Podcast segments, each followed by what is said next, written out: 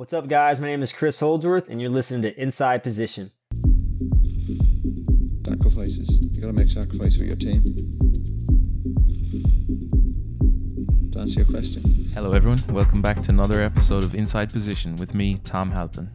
Today's episode is part two of a conversation with Jiu Jitsu black belt and winner of the Ultimate Fighter, Chris Holdsworth.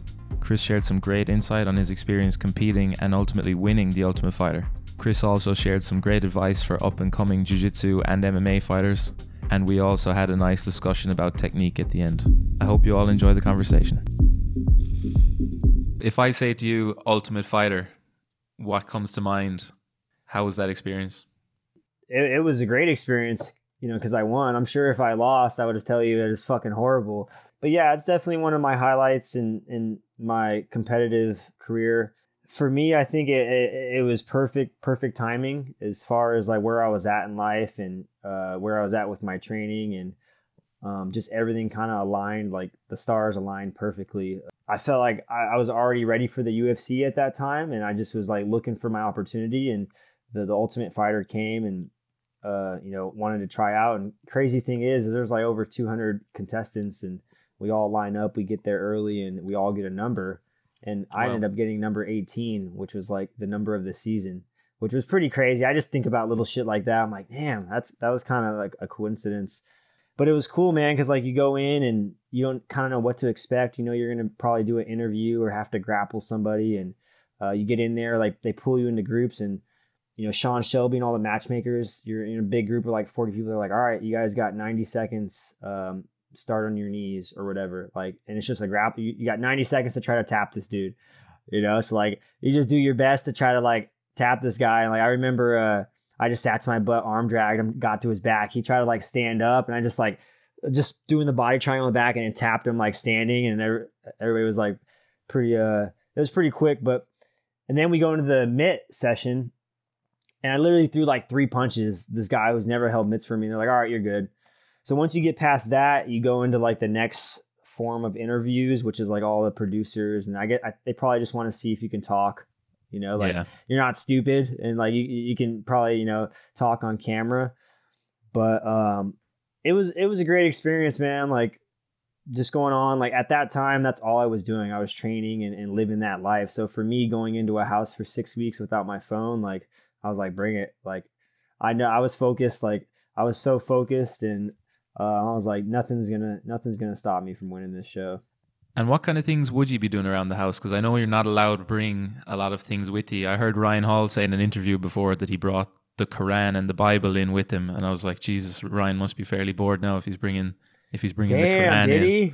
Yeah. yeah. They told us we only can bring like a picture or two and, and a notebook. So I I wrote in my journal a lot. I would journal all my training sessions, what I ate, how my, how I was feeling, what my weight was, morning, night, and then I would for the most part, try to train in between extra. Like if we were able to run outside or go in the pool, or that's kind of what I did. I just, lot, I kind of kept to myself, just focused. It was the first season with the girls as well. I just remembered that there. Yeah, man, and that was like a dynamic too. Like first season. Ah, so you women. were busy enough, I'd say. yeah. Right. How was that dynamic though? I'm sure it was better than having 16 dudes in there. um, but no, it definitely helped like just being able to like flirt with the girls. And you know what's funny about that is like I randomly just saw an episode, uh, and I haven't watched it since it came out, but like uh, Roxanne Modafferi is like giving me a back rub and like I remember seeing. I just that, like, I, and I'm just. I was like, oh my god, dude! Just like looking at myself back then, I'm just like, it's funny. I'm yeah. just kind of like, what a fucking kid, man. I was a kid. yeah, you look very young in it. You look about 16 years old. Yeah, yeah. I still, I, I feel like I still still have like a baby face, but um, back then, man, I, I felt like I was really, uh, looked really young. And how was the tension between Miesha and Ronda? Because they were the two coaches. It seemed intense enough at times.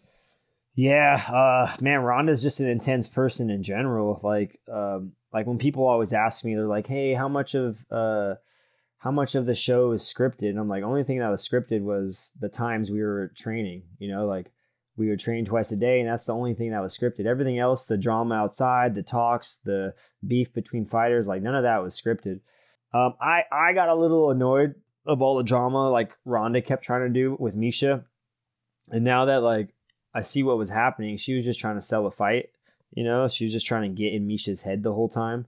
So, you know, it worked out for her. You know, she beat Miesha twice. I was never that type of fighter though. But like nowadays, as you're as, as you're seeing, like that's what makes people money. Like the talking the shit, the calling people out, the antics. I I was never that type of you know uh, fighter. I always try to like be humble and and and, and go that route. But maybe nowadays I'll be talking more shit. I think what people really like is just people who keep it real and be honest. Because I think some people mix Yeah. up uh, with Conor, like they think they think everyone likes Conor because he talks shit, and that's part of it. But I think really what it is is because he he's himself to the max, maybe a little bit above max. So Yeah. like people love Nate Diaz as well, even if he doesn't talk shit, because you know he's keeping it real. Like people love Brian Ortega as well, for example, and he's much more respectful, but he's keeping it real as well. you know, I used to train with Brian, right? Oh yeah, back in the T City days. Man, even before the T City, well, maybe he already had T City, but like, um, I don't know how many years Brian is younger than me, but when I was at the Gracie Academy, he was always like still like not yet grown into his body. Um, Yeah. So it's just funny, like just watching him grow. I just remember every year he was getting better and bigger and stronger, and I'm just like, like the last year or like maybe the last few months I was there, I was like, dude, he's turning into an adult now. Like he's giving me fucking issues. You know what I mean? and just seeing him like blossom into what he is today, like it, it's fucking awesome. It must be crazy to see how far he's come. Yeah, man, it is. Yeah, he's I'm another like- exciting fighter. Yeah, yeah, for sure. I love people who who use jiu-jitsu or just finishers in general. Like they can finish you on the ground or finish you standing. Like I'm a huge fan of that. Do you play any video games at all? Are you much of a video game guy? No, man. Honestly, uh, I just don't have time, dude. Like, just I would much rather watch a John Danaher instructional, or I actually got your instructional too. Your your X guard. Uh, oh, nice. Yeah, to your heel hook, dude. I really, I've actually been working on that knee bar setup from that. I won't give it away, but you, you can Yeah. explain it better than I could. No, the knee bar stuff is good. That's probably the part of it that I'm most proud of because that helped me win a lot of matches and win a lot of matches against people who probably should have beaten me at the time. Yeah, a lot of those details are just like your head positioning on that on that foot, like really like using that head to twist that foot a little bit. That's money, dude. What happened with developing the knee bar was I was doing a lot of heel hooks training for ADCC trials when I was a brown belt. And then after the trials, I wanted to do Nogi Worlds. So I had to think, okay, I've spent all this time working on what was the saddle at the time. I didn't even really know it was the saddle. I think I'd seen Eddie Cummings do it or something. And heel hooks. So I said, how can I change this into knee bars? So I was thinking, okay, I'm really good at getting and controlling the saddle. So how can I, instead of heel hook, just do a knee bar? And I just kind of played around with it and figured it out. And then all of a sudden, I was submitting everyone with it. Like I wasn't even training in the gi at all. And my first year black belt, I ended up submitting a lot of people in the gi with the the saddle entries and the knee bar. And all my training partners used to joke that I was that I was just doing no gi in the gi. Sometimes in training, I wouldn't even. I would never grab the sleeve. Sometimes I'd grab the collar, and most of the time I would just play no gi wearing a gi. Now, do you think you did that intentionally, or you just was so used to not grabbing the gi? I think it was a bit of both. I think Yeah. in training it was intentional because my main focus was on nogi, and I was thinking, okay, I only train maybe once a day, so I don't want to waste a day of training playing spider guard that I'm never going to use in my career, let's say. But then when I had some big competitions coming up, like um, funny enough, actually, my first competition at black belt was um, the Spanish nationals, and I wanted to do the nogi, but no one signed up, so I did the gi one, and I won and I submitted the guy in the final with a knee bar. And then, From that same position? yeah, and then I won another competition. I, I won another competition in uh, Amsterdam, and it was I won the it was kind of the under eighty kilo absolute. Submitted, I think two or three guys with knee bars there as well, and then I had qualified for the World Pro in the gi in Abu Dhabi, and now I'm thinking, oh my god, I'm after qualifying for the World Pro, and I don't even really train in the gi.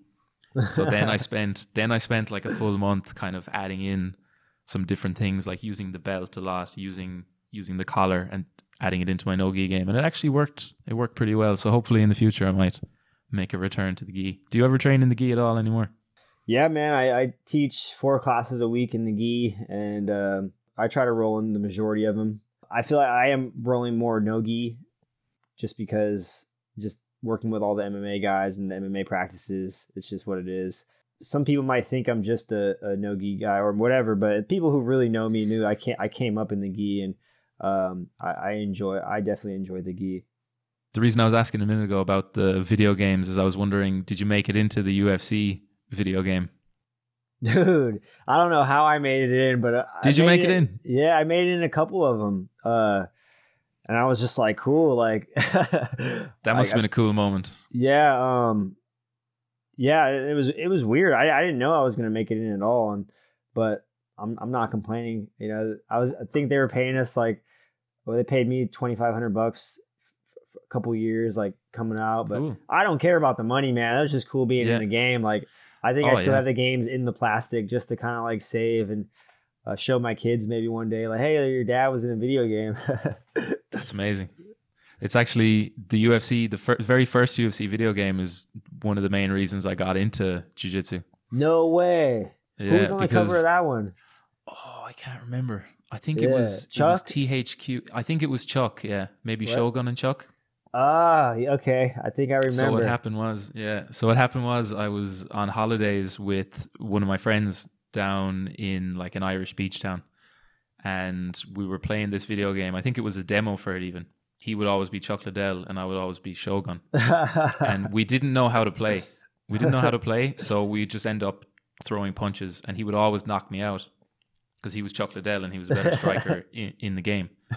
And I was obviously competitive enough at the time, and I was pretty pissed off because I kept losing. And it, it, the winner got to pick who they would be. So I never got to win to actually pick Chuck Liddell so that I could win. So then him and a few of the a few of the other lads were going swimming one day down at the beach, and I was like, "Oh, I'm not feeling great, lads. I'm going to stay back at the house, work away." So I stayed at the house and I was reading the manual and doing the tutorials on the game and learning how to fight on the ground. That's crazy. And then when he came back, I just started. There was no more striking with Shogun. I used to keep taking him down and submitting him, and he didn't have a clue about the submissions. That's and then I was thinking, this is pretty cool. then I just got a bit more into it over the next year. I used to watch the UFCs, and then I realized there was a jiu-jitsu club in my city, so I went and gave it a go, and here we are. That's awesome, man. What year was that? That was it was probably 2010. I started getting into it, and I started training then at the beginning of 2011. So it's not really that long ago. And it's how, just how old are you now? I'm 27 now, so I started when I was 17. Yeah. Cool, man. Yeah, I started when I was like 16. I just turned 16. It's when like my first jiu-jitsu class. and we were both probably small. Yeah, that's a good age. Oh, I was dude, I was so scrawny and small.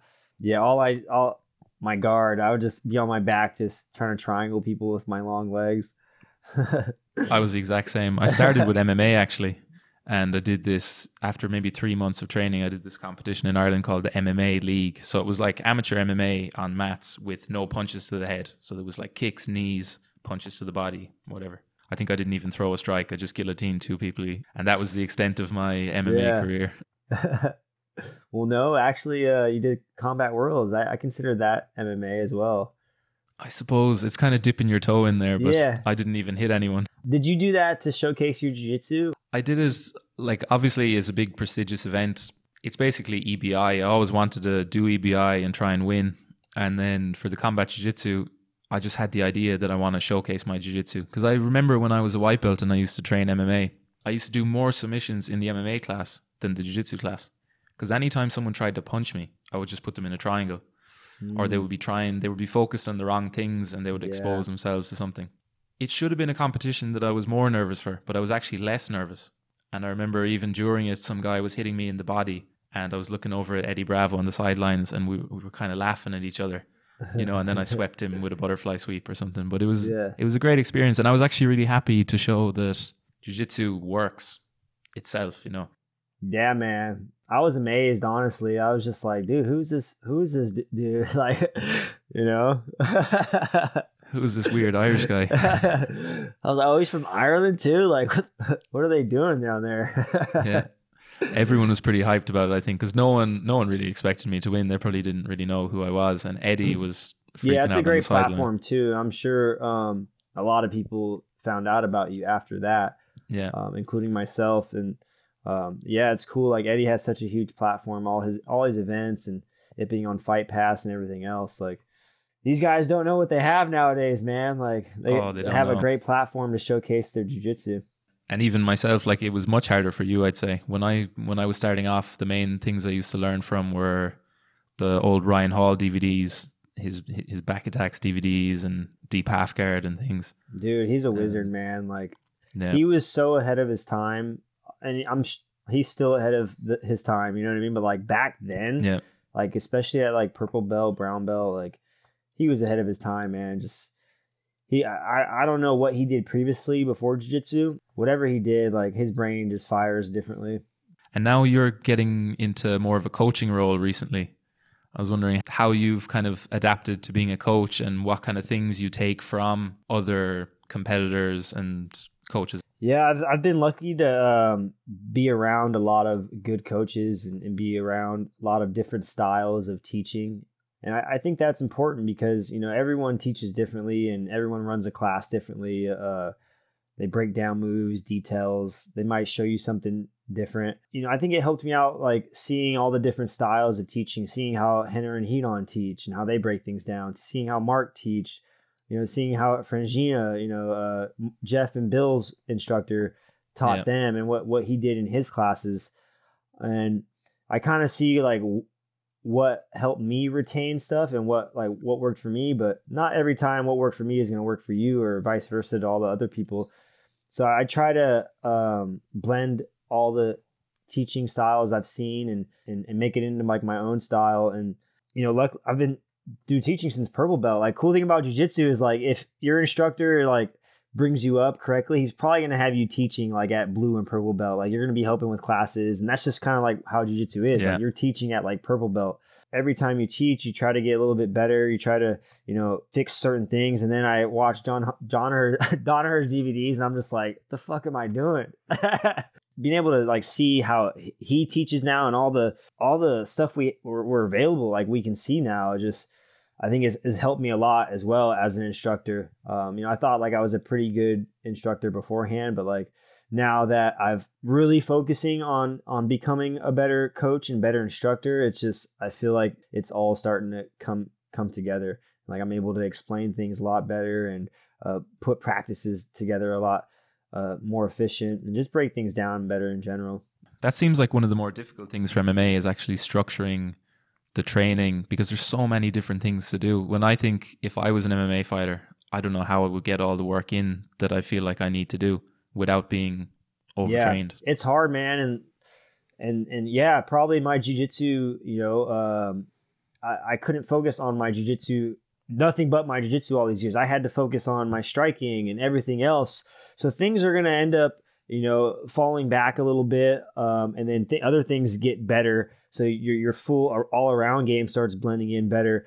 But yeah, I had to focus a lot on my striking and, and kickboxing and trying to use my range, my kicks and everyone's got like a different style and different body type. So I think it's important to figure out like what works for you, you know, what moves you like and what moves you feel like, you know, you hit the most and you're most comfortable with. And then you try to build a game off of that type of style.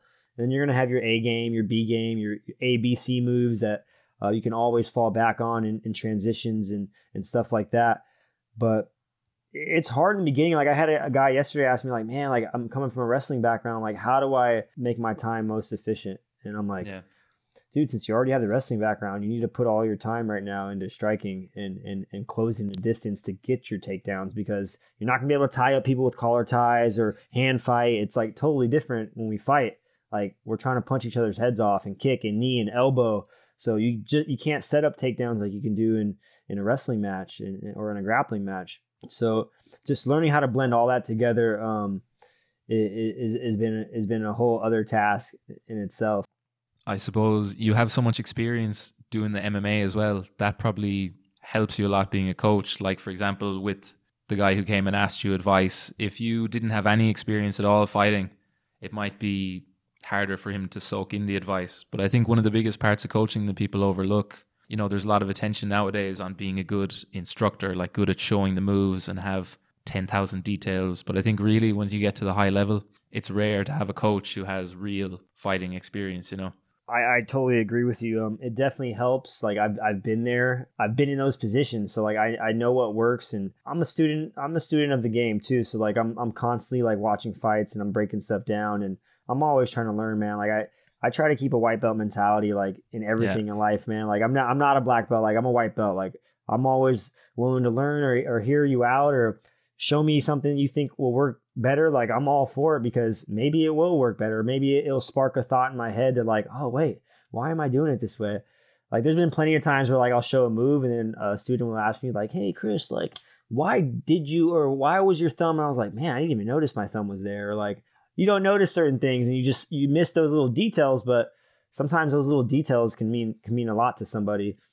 And I know as well you've dealt with some injuries that have kept you away from fighting. I'm not going to go into that too much, but I was just wondering outside of fighting, has there been any positives to that? Like, has it taught you anything else about outside life, maybe? Because I know myself, injuries are one of the things that I'm most, I wouldn't say afraid of, but I'm always trying to not have them. And I know it wouldn't be the end of the world, but it's nice to hear some people that have kind of dealt with it positively and maybe some things that you've learned to appreciate maybe having to take some time away from fighting. We can go a couple different rabbit holes on on this whole subject.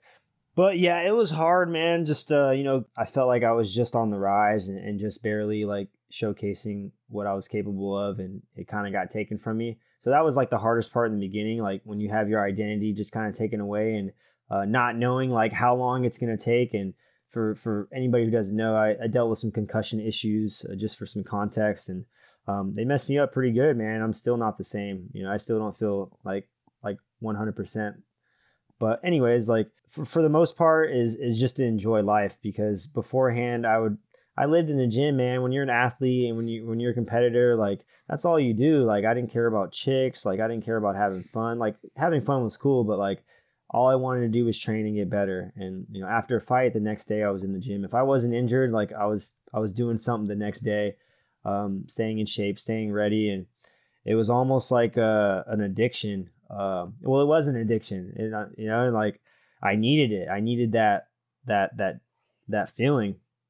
So when it got taken from me, it was pretty hard, but thankfully that uh, I had teaching and, and coaching to fall back on, and you know the guys uh, believed in me, and um, you know were able to see what you know what I was able to do from just what I did in my in my fights or from training, and they had something that you know I had something to, to, to offer them, and I'm just I'm just happy I'm still able to be involved and help out. It's it's definitely not the same. You know, I'm, I'm walking behind the fighter now instead of like walking being the guy walking in front. But I'm okay with it now. For a while, it was hard for me to to to like, oh man, like, oh Chris, you gonna fight again? Are you retired or you know? I was like, oh no, I'll be yeah. back. Like I'll be back and like that was all that that little I, I'll be back was like really messing with me.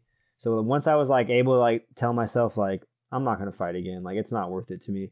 Um, once I was able to kind of like mentally do that, like things started to turn that corner. So I'm trying to how I can like pull that all together to like help somebody else. Yeah.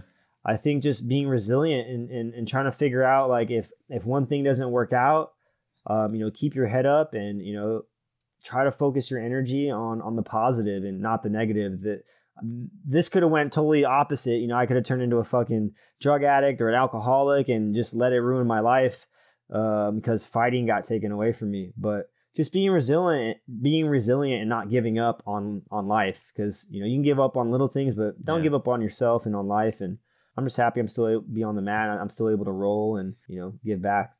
Yeah it must be tough when you have such clear goals to have to all of a sudden adjust them, especially when it's not something that's even your fault, you know?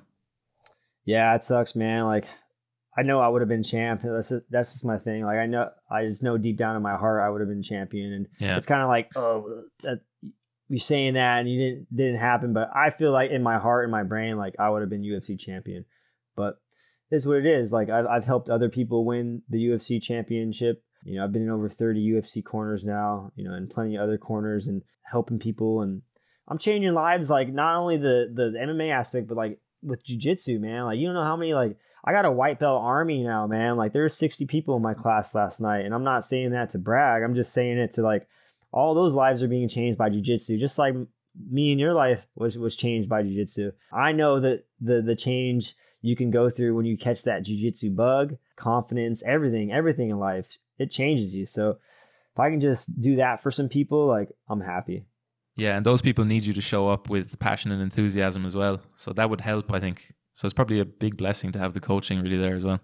Yeah, it helps when like your guys like they they buy into you. You know what I mean? They believe in you. Like you know, they see you go fucking win a big tournament. They're like, damn, my instructor's my instructor's good or whatever. But there's a lot of good instructors out there. Like I'm sure John never really competed. You know, like or maybe he did back in the day. But I don't necessarily think you have to be a great competitor to be a good coach or a good instructor. It's good to have both. Yeah. And so have you officially retired from MMA then? Like, are you sad? USADA still testing you?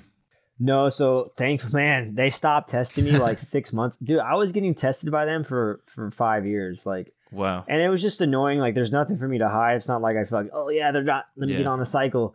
Uh uh but like the thing was they would just knock on your door at five, six in the morning, like when you're trying to sleep. And I just didn't like that. But I'm happy, man. Like I, I went to see this doc because I was like, man, let me give one more shot at this whole recovery thing. Went went to see this this therapist and we did a bunch of stuff and it definitely helped some of the uh, the lingering things I was going through. Yeah. But whatever the doc wrote to the UFC, like literally like the day or after that, like yeah. like, all right, man, we're releasing you. I was like, thank you. Like I've been trying to get you guys to release me all these years, but they just didn't. I don't know why they wouldn't. But yeah, I'm released, dude. I'm retired, man. Like you only get one brain, and I I don't have the brain that I used to, and the confidence that I used to of running through anything. Like I used to have the like punch me, kick me, like. I have the yeah. hard head. Like I'm just gonna get not. I'm gonna come back. Like I just had that type of attitude, and you need that in MMA. And um, I'm I know and I'm mature enough to know and smart enough to know that like I don't have that anymore. You know, like I don't want my brain I don't want my brain to get fucking smashed anymore. And it's good with jiu-jitsu you can go pretty hard and you're pretty safe as well. Yeah, yeah, for sure. For sure. I limit I, I definitely don't go with like crazy aggro partners anymore. Like uh and you know how it is, man. Like you get, you I'm get, learning that as well. You get in your 30s, like I start picking choosing partners, like just because for me, I don't have health insurance and like I want to if I I want to be on the mat every day. Like if if I'm rolling super hard every day with the best guys, like you're gonna get injured. You know, there, there are some guys that can do that. Like I know guys that are like, dude, like how are you not injured, man? You're just in here grinding, grinding with the toughest guys. But for me, I know my body. You know, just like you should know your body. Like I know how to pull things back and still get better by roll. You know, rolling not always super hard, but technical and, and, and picking picking your partners that um, that you feel like you're not going to get injured with. And so, if you had any short advice for MMA fighters who are starting off, and maybe especially ones who are starting off without a big city or a big team or people behind them, and they believe that they have the ability and that they have the desire to make it to the UFC and make it to a top level, what advice would you give them? Believe in yourself is, is number one. Like if you don't believe in yourself, like you're not going to get anywhere in life. And that goes for any type of competitive stuff you're going to do. Um, you know, believe in yourself, believe in your training and believe in your coaches. I think it's important to find a, a, a good, find good people to surround yourself with. So if that's going to be a mentor or a coach or, you know, higher belts you're training with, if you can't find a coach, do your research in your area and try to find some reputable gyms or academies or whatever you're going to do. And don't be afraid to try a couple places out. Like don't you know you don't have to go to one place and be like, "Oh, I went here, like I don't want." No, try a couple places. That's the cool thing about nowadays is like there's jujitsu kind of all over now. And you can yeah. you can kind of pick and choose like you know, if you have two places, check them both out and and see, you know, what instructor you like better, what vibe you like better and you know, I think it's important to have fun when you go to the gym and train and uh you know, just make sure you, you feel you feel that when you're there. That's brilliant. Thanks so much, Chris, for coming on. I really it was a big pleasure now talking to you today. Thanks very much. Oh man, for sure. I still want to talk about some uh some training stuff. How'd you get so good at leg locks? Like, did you just spend time just starting in certain positions and just kind of going at a lower slower pace and working out of them? Because I'm trying to do that now with my guys and, and for myself in general. Because you know, I want to get better at the all the leg attacks as well and defense too. And I, I'm just like, how how can I structure this to where like I'm getting the most of most out of it? The biggest thing was probably the specific training. Like that's one of my favorite ways to train. I would do a lot of rounds from the specific training, and we would I would make sure to teach everyone the best defenses. So all my partners, I was lucky that I had very consistent training partners. Most of my career was just me and my friend that I was telling you about earlier. I would always teach him and my other training partners the best defenses and make them all good. Like if I try and rear naked choke any of them, it is absolutely impossible. Their defense from the back and their leg lock defense is so high level. It's insane. And that's just from all the specific training we were doing. So I think it's a mix of being lucky to be a bit ahead of the curve, having good partners that are consistent and I trust them, and then kind of sticking with it over years and the specific training, I suppose. like just starting in like 50-50 or starting in outside or saddle or just starting in certain heel hook positions. Yeah. And I think as well, a lot of the ways I do joint locks are no one ever gets injured with joint locks. Like even when we do ar- like arm lock or knee bar or heel hook, we don't actually finish them in training. We just hold hold the grip, and if you can hold it for three seconds, that's a submission. Wow, I like that. It lets the person defend it. I like that. That's one of the biggest ways that I've seen people improve, and that's how all my Wow. I never yeah, thought about that. yeah, especially for heel hooks because they're so dangerous. But the same with arm bars. Yeah. So you'll just extend the arm and just hold it and just try and control them. And I'll actually let the person start to move and escape. And I try follow and change my leg configurations and see if I can control them. And if they get out, That's brilliant. I'm pissed. like I'm, I'm pissed they get out, but I still know that I'm on the right track. And next time I do it, I'll be ready for the the heel hook one is very important. I just try and hold hold the false grip and Yeah, because I get I get scared people getting injured um, because they like today I, I went over just like the knee cut and the back step like just shelving the leg and I just showed the it, Craig taught a seminar at our at our at our gym and pretty much showed what he showed and it was nice and but I was letting the guys know like, when I saw them trying to heel hook they're like ripping it when they were sparring I was like guys like I do not want you guys like going into these heel hooks super hard if like like if you get a heel hook like look him in the eyes and like hey like I got like and then let go. You know what I mean? Like let them know you have it, and then you can let go and transition. But like I don't want you fucking ripping these, you know. Like, but the younger younger guys not experienced, they don't understand. the way I always say it is get the heel and then pin them. So if you can control them, like stop them moving and have the heel for three seconds, then you win. And I, I always try and tell them do it with one hand as well. Do you think you set up majority of your leg locks from passing or from like, your butterfly guard? Usually from the bottom, but I have a lot of entries huh? now. Yeah, usually Yeah. from the bottom because that's one of the things that help. Then you can win win the fights from the bottom. I actually prefer passing and taking the back and yeah, so do I. So do using I. the body lock. But it's just sometimes it's so easy to just pull guard and submit someone with a leg lock. Yeah, yeah. It's harder for me to like get in that inverting game now. You know what I mean? Like, it's great for jujitsu, but I'm trying to force myself to play more of the spinning under inversion, tacking the legs. Uh, but I'm always just trying to wrestle people or like lift and sweep and come up on the legs. But I'm trying to fix, you know, mess around a little bit more with the new age Yeah. stuff. I think even just getting good at the 50-50 and the single leg X guard and doing some some drills. I used to do a lot of I think Danaher calls them gravity drills, but I, I've been doing them for years. Before he before he was even showing those? Yeah, because my old coach used to do a lot of them before. Um, but I, I think a lot of people were doing those kind of drills. Danaher has more complicated ones now, but those are really good to get really efficient at the like the body Yeah, position and yeah. keep your hips close to their hips then, Yeah. so you don't lose control. it's cool how I watch some of these instructionals and like you'll see certain instructors like Danaher, for example, and I'll notice a lot of his stuff is kind of based off of Marcelo's Marcelo's uh, some of his hundred st- percent, right. Yeah. Okay, so we see that too, right? Yeah, I'm like, I don't know, man, like, cause I I was a really like Mark was a really big Marcelo guy, and like even me, like as a blue belt, like I watched all of Marcelo stuff, his DVDs. same. So I really like the single leg X and the X guard and, and arm drags and you know the back and stuff too. So yeah, man, I, I just noticed I'm like this kind of like looks like Marcelo's game kind of, but then Danaher throws his own spin on things, you know.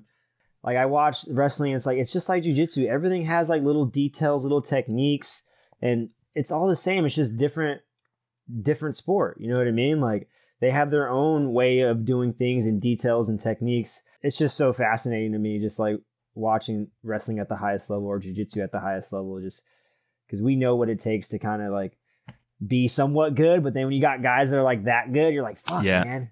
Yeah. I'm thankful that jiu-jitsu, I feel like it taught me how to learn things well. Same thing with me, man. Yeah, same thing with me. Like, and that goes for anything. Like, I've gotten into other hobbies. Like, I've been Yeah. trying to shoot a lot more and, and stuff like that. But I think jujitsu has helped me kind of like learn at a at a faster rate because like I know what I need to learn. You know, like I understand like the learning process now. There you have it. Thanks again to Chris for coming on the show and sharing the amount of experience he has. I don't think there's many people in the jiu-jitsu community that have been in the game this long and have as much experience as Chris in both jiu-jitsu and fighting professional MMA at the highest level. As always, if you enjoyed the podcast, please give us a five-star rating on Apple Podcasts or any of your other favorite podcast platforms. It really helps a lot. We'll be back next week with another interesting guest with some great stories to tell. Until then, Slán agus.